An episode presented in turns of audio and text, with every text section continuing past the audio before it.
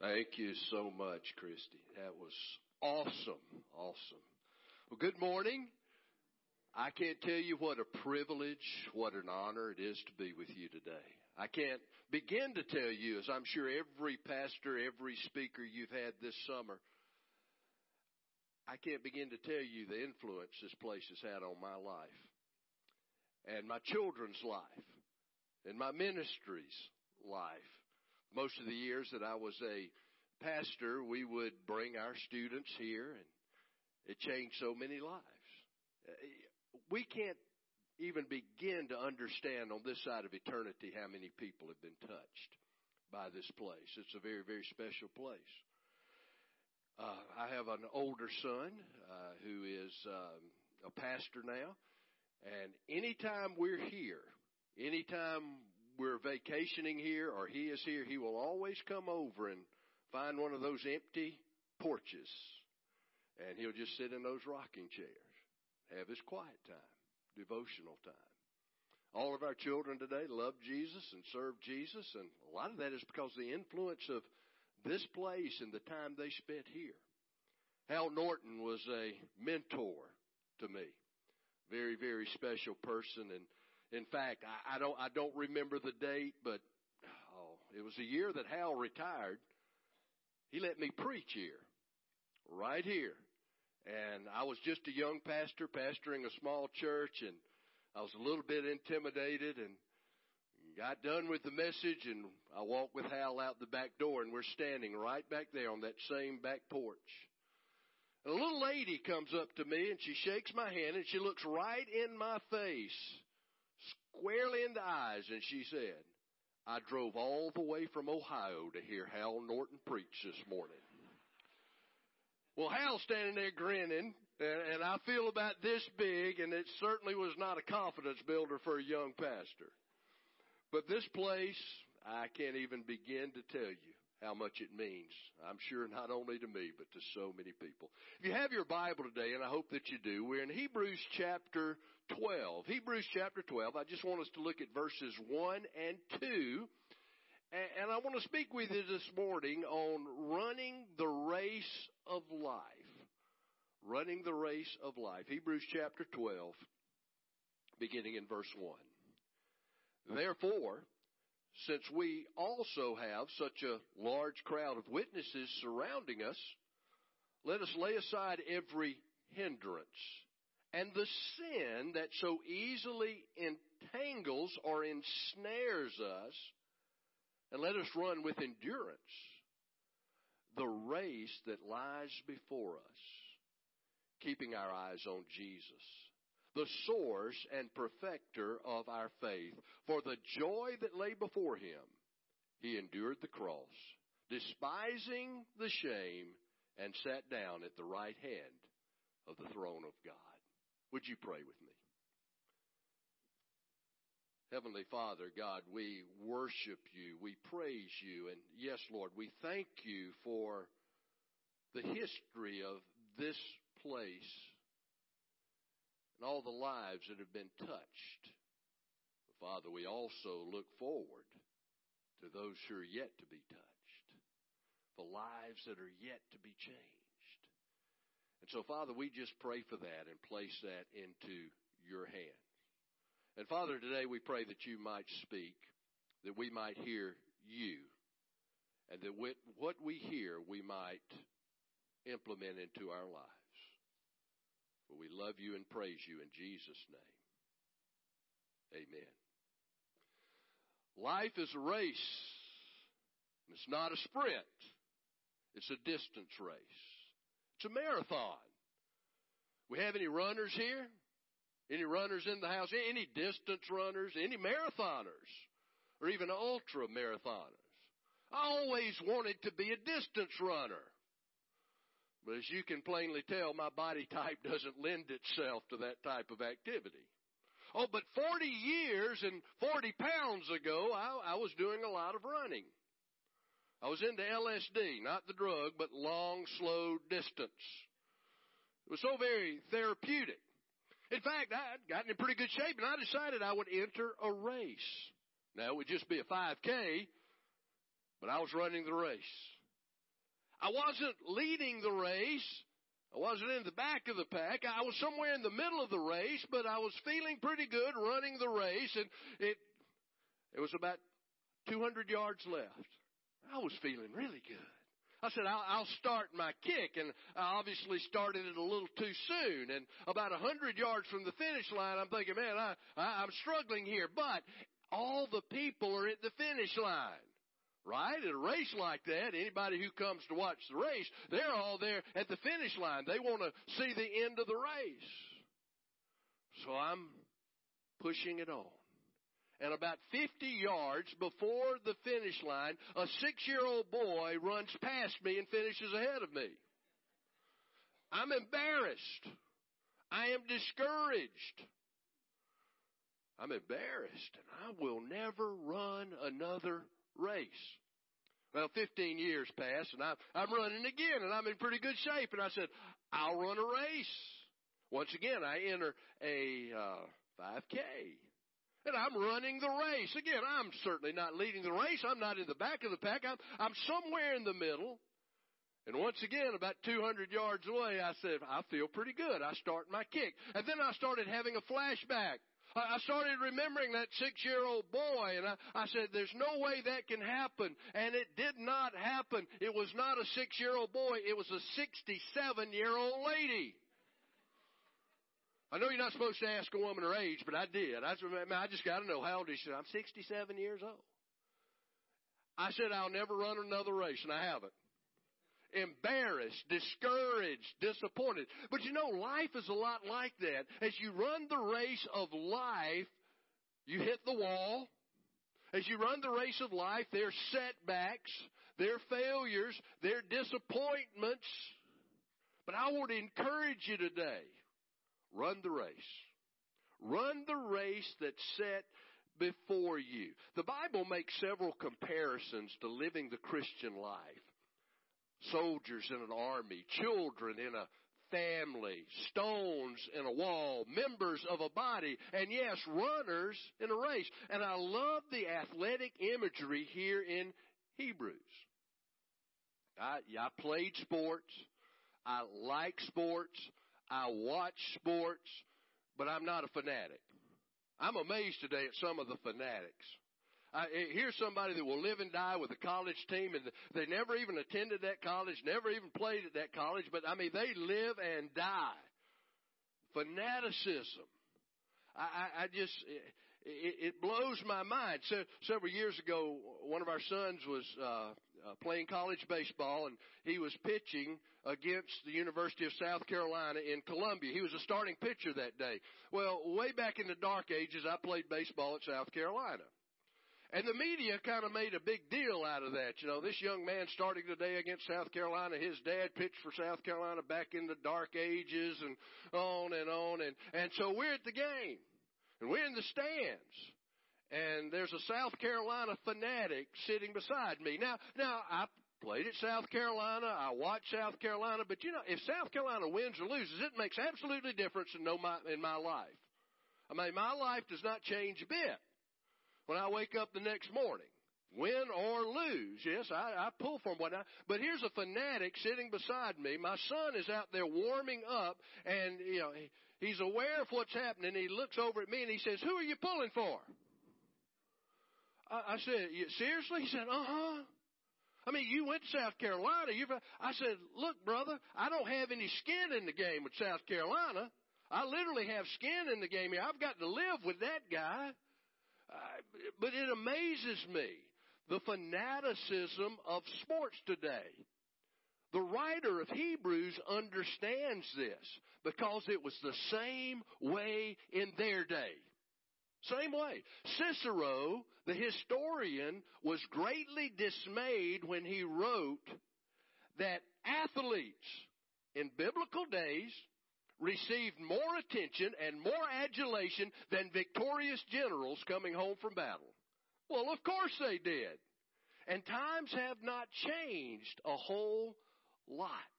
So the writer takes this imagery and he uses it so that we can relate to it, we can understand it. Their culture was so much like our culture. They had the Isthmus Games, the Parthenon Games. They had the Olympics. We had the Olympics. Their Olympics consisted mostly of track and field events, and there was the marathon that would take them out into the countryside, through the city, and it would always conclude in the stadium. And in the stadium, and you still see remnants and relics today if you go to the old countries of these stadiums. Thousands of people, spectators, fans, the emperor's in his luxury box. And the athletes are on the field competing. And they're running this race. Verse 1 opens by saying, We're surrounded by such a great cloud of witnesses. Now, those aren't fans, so to speak. They're not spectators. They're people who've already run the race. Those who've already gone before us. As if they're passing the baton to us. And Hebrews chapter 11, we see God's hall of faith. Great men and women of the Bible. Those folks. And not only those folks, but those who have already run the race. Those who've gone before us. Those who have been faithful in running the Christian race. Now, I know some people look at this passage and they say, well, those people that are watching us, that's, that's our parents who are in heaven. That's our grandparents in our heaven eh, that are in heaven. Those are other Christians and they're looking down at heaven, looking down from heaven at us. And I, I don't know. I, I hope they're only seeing the good stuff if that's true. And if they're watching my life, they're going to be awfully bored. I love what Francis Chan said here. Francis Chan said, and now think about something. He said, they're in heaven. Jesus is on his throne. All the glories, all the majesties of heaven, the angel, the cherubim, don't you think they're looking at that? I don't know, maybe they get a glimpse. But whatever the case, those who've gone before us, those who have run the race, it's as if they are encouraging us as we run the race today. So let's run the race. Let's dive into this scripture just for a moment today. And how can we be successful in running the race? Living the Christian life with meaning and with purpose. Number one, we must enter the race. You gotta get in the race.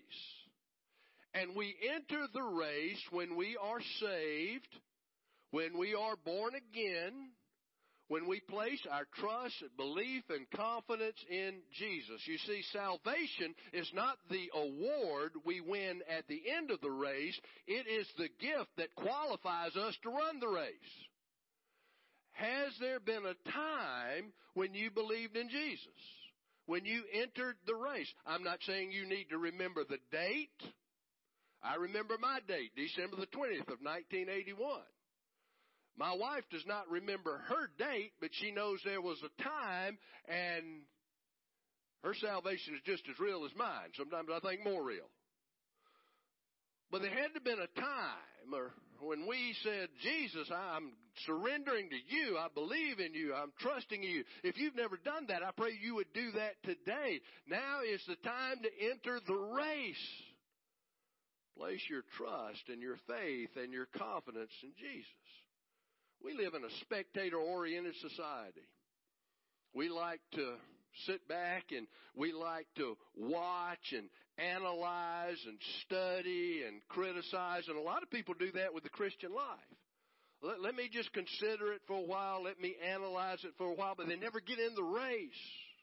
Churches are filled with spectators who just come to be entertained and they just come to watch what's happening and they'll critique it, they'll criticize it, or they'll compliment it, but they never get in the race. We must enter the race by believing and trusting in Jesus. Secondly, we must overcome adversity in the race. Look at verse 1 again. Verse 1 says, Lay aside every weight and sin which easily ensnares us. There are two hindrances to running the race weight and sin. Notice first of all, the weight. Some translations say hindrances. I heard a runner say one time that he lost a race that he should have won because he was just a couple of pounds overweight. Boxers are disqualified from even fighting if they're a pound overweight. I was in an NFL training camp, and this was 40 years ago, and you were you had a weight, what you were supposed to weigh, and you were fined a hundred dollars per pound every day for every pound you were overweight. That was a lot of money back then. That's a lot of money now, especially for those who are really overweight. But have you ever seen runners, even marathon runners? They don't wear a lot of clothes, do they? I mean, it's light. I mean, even in the dead of winter, even at freezing time, they'll have on a toboggan and gloves and you know sleeveless shirts and shorts and, and that's it. Now, there's nothing wrong with an overcoat, but you don't want to wear it to run a race. And this weight, this hindrance in our life may not necessarily be a bad thing. It may be okay in and of itself, but it slows you down. It weighs you down. All you old athletes remember back in the day you'd wear ankle weights and and uh, wrist weights and you'd do that when you train, but when it came time to compete, you'd take those off because it would slow you down. It would weigh you down. I mean, how many things in our life today that are okay in and of themselves, they're not necessarily evil, but they weigh us down. They hinder us. Think about social media. Now, social media can be evil, but you can redeem social media and use it for good and for God. But if it consumes all of our time, all of our energy, all of our attention, it can become a weight that slows us down. Lay aside every weight, every, every hindrance. So in the spiritual race, in the Christian life, what's weighing us down?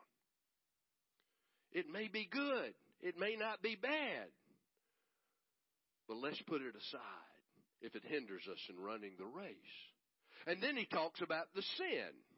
Now, while a weight can slow us down, that sin in verse 1 can trip us up. It can ensnare us. It can entangle us. Now, we'll never be sinless. But when we sin, deal with it.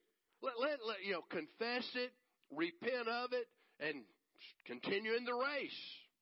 There, there are a lot of people who will sin and, and they'll be so devastated by it, they'll just drop out of the race. No, there's a biblical remedy for that. We confess it. We repent of it. And by God's power, we continue on. But is there some type of sin that's slowing us down? We need to avoid it. We need to deal with it, repent of it, get rid of it. The great enemy of the distance runner is fatigue. And sin will wear us out. It will exhaust us. I, I don't know who it was. Maybe it's Adrian Rogers that first of all said this sin will take you farther than you want to go, keep you there longer than you want to stay, and cost you more than you want to pay. So in running the race of life, lay aside every weight and cast off every sin that can easily entangle us. And then thirdly, we need endurance for running the race. We need endurance for running the race. Again, in verse 1, let us run with endurance the race set before us. Don't stop, friends. Persevere. It's always too, too, too soon to quit. Too many people are dropping out of the race. Too many people my age and even older. I mean, they're, they're getting close to, close to the finish line and they, they still drop out of the race. Don't stop. Persevere. Don't quit until you hit the finish line. And when is that? That's when you see Jesus. Either in His coming or in your going. That's when you hit the tape. Now, wouldn't it be great to be alive in the generation in which Jesus returns? That, that would be great. And, and chances are things are ripe. I mean, Jesus could return in our time. And if he does, we hit the tape. Or in our going, in our passing, when we see him face to face, the Bible says we will be as he is. That's when we hit the tape. That's the finish line. So don't stop. Let me encourage you today. Continue on. Some of you are going through some incredible trials. Health trials, financial trials, family trials, job trials. Let me encourage you to persevere. Don't ever give up. Too many people give up too soon. Revelation 2:10 says, "Be faithful unto death, and I will give you the crown of life." Napoleon Hill, who studied the life of many successful people, said there was one common trait in all successful people that he studied. It wasn't skill, it wasn't talent, it wasn't even attitude, it was perseverance. They persevered. They did not quit. Any of you ever read Max Lucado? Max Lucado, who's published over a hundred books, he could not get his first book published. He tried and he tried. No one would publish his first book until one publishing company said, we will publish your book on one condition. You won't ask us to publish anymore. This is it. We're done. Boy, that publishing company missed out, didn't they? Uh, sold over 130 million copies and written over 100 books. Any of you older crowd remember Norman Vincent Peale? Power of Positive Thinking. He wrote that book and 12, a dozen, a dozen publishers rejected his book. He took the manuscript, he threw it in the trash can. His wife said, let's try one more. He said, I forbid you to take that out and mail it to anybody. She took it out Story goes she mailed the waste paper basket and all. She didn't disobey him. She was submissive. Why? She wrapped it up and, and she sent it to one more publisher. Positive thinking. People who run the race successfully have that knack about them. They persevere, they endure, they overcome adversity, they get up when they get knocked down. I heard a story some time ago about a college football coach, a young coach. He was about to go on his first recruiting trip. He was going to go to a Friday night high school football game. Uh, the team was looking at certain players that could possibly play at the next level at their school. But before he went on this trip, the old football coach called him into his office. The old wise head football coach, and he said, young man, I just want to make sure you know what you're looking for. So let me ask you a question. He said, suppose you have your eye on a player and he's running down the field and, and during a play he gets knocked down, but he stays down. Do we want him? And the young coach said, no sir, he got knocked down. He stayed down. We don't want him.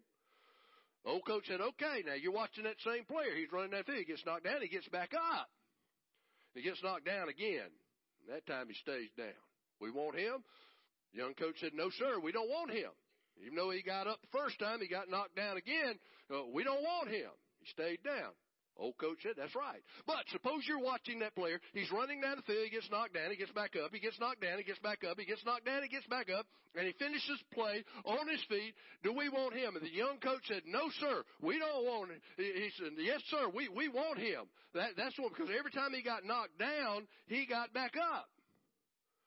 And the old coach said, no, son, we don't want him. We want the one who's knocking him down. Yeah, yeah, we do, right? But there's something about the guy who keeps getting back up. There's something within people that can just, ah, it, they just keep getting back up. They just keep persevering through the exhaustion. They have that endurance. How do you do that? How, how do you do that when you hit the wall? How do you do that when you're exhausted? The writer of Hebrews tells us in verse 2, we look to Jesus. Look at verse 2. Keeping our eyes on Jesus. When running a race, where do you look? It's amazing. You know, some runners look at other runners. Some other runners look behind them. Some runners look in the stands. Some look at themselves and look at their form. A champion hurdler said, I don't even look at the hurdles. I look at the tape. I look at the finish line. That is my focus. and running the Christian race, living the Christian life, too many of us look at other Christians. Too many of us maybe even look at ourselves and just become self-absorbed with our own form and how we're living. The writer of Hebrews says, look to Jesus. Focus on Him. There will be difficult days. Somebody said the Christian life is hard. It's not hard. It's impossible. And there's no way that we can successfully live the Christian life and we'll never be sinless, but there's no way to live it without Jesus, without focusing on Him. That's what it's all about. He is our focus. First Peter chapter 2 verse 21 says that we are to follow in His steps. Other people will let us down. We will let ourselves down. But Jesus will never let us down. He will never leave us. He will never forsake us. Verse 2 says He is the author and finisher of our faith. That's the beginning and the end. He is the beginning. We walk with Him all during and at the conclusion. The pioneer and the perfecter, the author and the finisher. Jesus was tempted as we are, yet He perfectly ran the race. He was without sin. And even all those heroes of chapter 11 all their faith together cannot match Jesus. Jesus is the author and finisher of our faith. Look to Him. I love that story of Peter walking on the water. You know that story, right? Peter's walking on the water. And as long as his focus is on Jesus, his attention, his eyes focused on Jesus, he was fine. But what happened? He took his eyes off Jesus and put them on his circumstances. The storm, the wind, the thunder, the rain, the lightning, the waves. And he started to sink. But there was Jesus. There was Jesus to reach down and to save him. Start your day with Jesus. Walk with him throughout the day. Focus on him. Look to him. And at the end of the day, once again, put your eyes on Jesus and thank Him. Thank Him for the day. We have an opponent. We have an adversary, and it's not other runners, by the way. It's the devil. He wants to divert us. He wants to distract us. He wants to destroy us. So keep focused on Jesus. Focus on Him. Verse 2 said He endured the cross. It's scorning and it's shame. We'll suffer in the race. Now, we'll never suffer like Jesus suffered. Well, we might physically to some extent. We might emotionally from, to some extent, but not spiritually. When he who knew no sin became sin and died in our place. Yet verse 2 says, in spite of all of this suffering, it was the joy, the joy set before him and he sat down at the right hand of the Father. How could he have joy? Well, John 17, 4 gives us a key. He gives, gives us a little clue. Jesus glorified the Father on earth by completing the work, by finishing the race that God had given him to do. He lived his life to the glory of God. See, our goal in running the race is not heaven. We already have that. If you believe in Jesus, you have heaven. Our goal in running the right race is to glorify God. 1 Corinthians 10:31 whatever you do whatever you eat whatever you drink wherever you go whatever you do do it all to the glory of God and when you seek to glorify God with your life in spite of your circumstances there can still be that joy that deep-seated joy and contentment in your life he sat down at the right hand of the Father. He finished the race. So run the race to glorify God in all that you do. 2 Timothy chapter 4 verse 6 through 8, Paul is writing, and Paul says this, For I am already being poured out as a drink offering, and the time of my departure is close. I have fought the good fight. I have finished the race. I've kept the faith. And there is reserved for me a crown of righteousness, which the Lord, the righteous judge, will give to me on that day. And not only to me, but to all who have loved his appearing. So friends, let's run the race. If you're not in the race, I encourage you, get in the race. Believe in Jesus. Trust in Him.